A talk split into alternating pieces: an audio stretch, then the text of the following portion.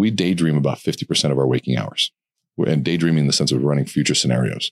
It's part of our brain right here called the prefrontal lobe. It's a future simulator. So, like, uh, I'll give you an example.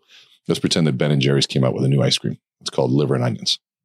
Okay. Would you want it? No. No, right? So, how do you know you don't want it? Well, prefrontal lobe goes out into the future, puts those ingredients together based on past experiences, and gives you a taste of it in a just a, in a split second to tell you not something I want to do. I don't like it, doesn't feel good, whatever, something I want.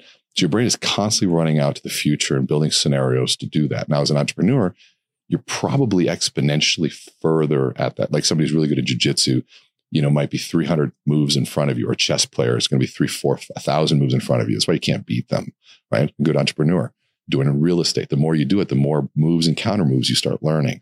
That's all prefrontal lobe stuff. And so mm-hmm. you talk about, you know, you versus somebody who has no experience versus you you know more counters to the counters to the counters than somebody else does. You have all more detail that the brain is seeing. So 50% of our waking hours, we're doing that.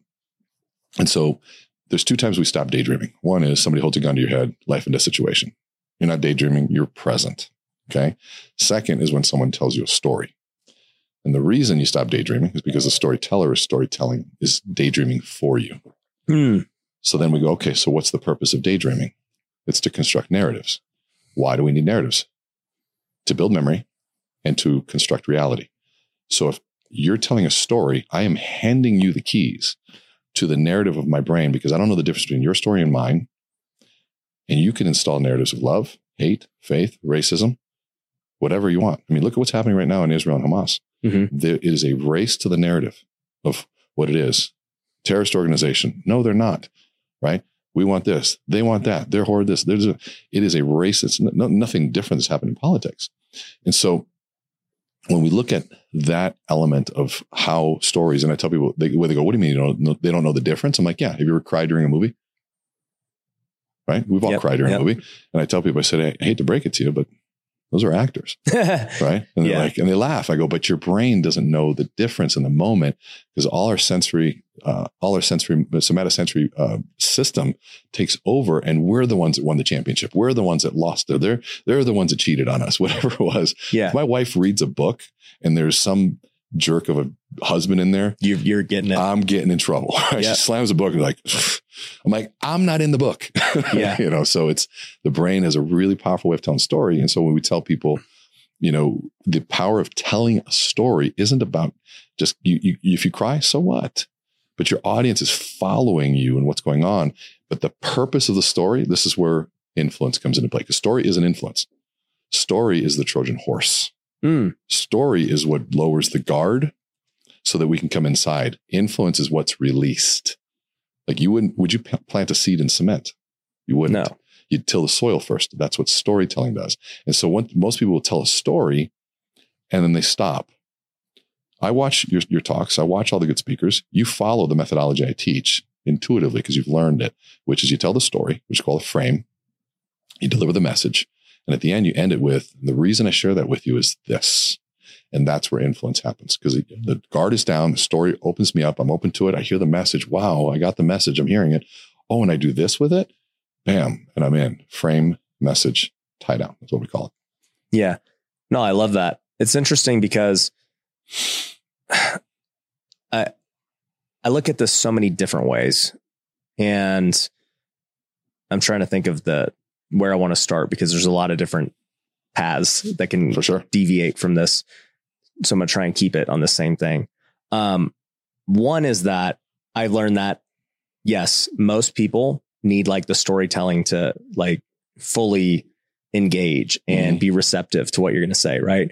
Because I'm not one of those people. Like you could tell me, you could be like, Ryan, do X, Y, Z. And I'd be like, all right, let's do it. Like as long as I already had the preconceived notion that I believed you and trusted Which you. Which is the story, by the way. Right. It already it happened. Just comes pre. in a different way for you. Yeah.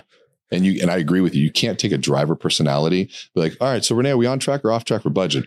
Well, I remember when I was a kid. No, no, no, no, no, Renee. I need to know if we're on track or off track. Well, but even like uh, you know, if I if like an influencer, right? You already would know their story. They've already achieved their credibility, right? Yep. But then there are still people who um they need to hear this amazing story to get the transformation, right? And I'm like, dude, I just need the tactical skills. Mm-hmm. That I need? Because I'm, I, I guess I'm more logically based. Well, you need it from someone you trust, Exactly. which is the story. right. So st- we have to reframe story. Sometimes story is Story credibility. yeah. So something because it's a narrative. It's, at the end of the day, it's all a narrative, right? Yeah. And so the narrative is I trust you. Yeah. I saw you do this. I saw you do this. You're credible. You did this, right? So why do we write books? Credibility, right? So Wall Street Journal, that's a credibility hit, right? And so that helps build the narrative of where I can get like it gives us leverage and compression. Those are the two sort of secret outcomes of influence. Getting on stage gives you two things: leverage and compression. One, you say less, you achieve more. You're the one on stage. They're looking up to you. That's why Mick Jagger could get any woman he wanted. He was ugly as hell but people had to physically look up. That changes the chemistry in the brain.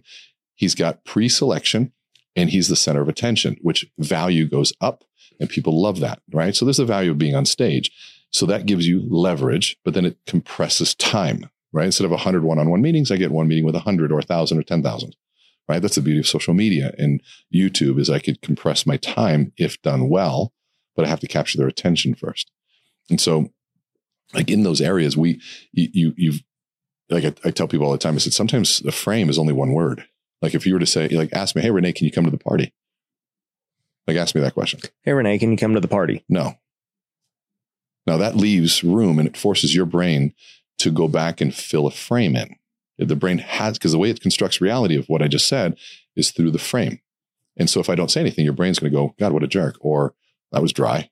Yeah. But if I give you one word, sometimes is enough for a frame. You say, hey, can you come to the party? I say, unfortunately, no.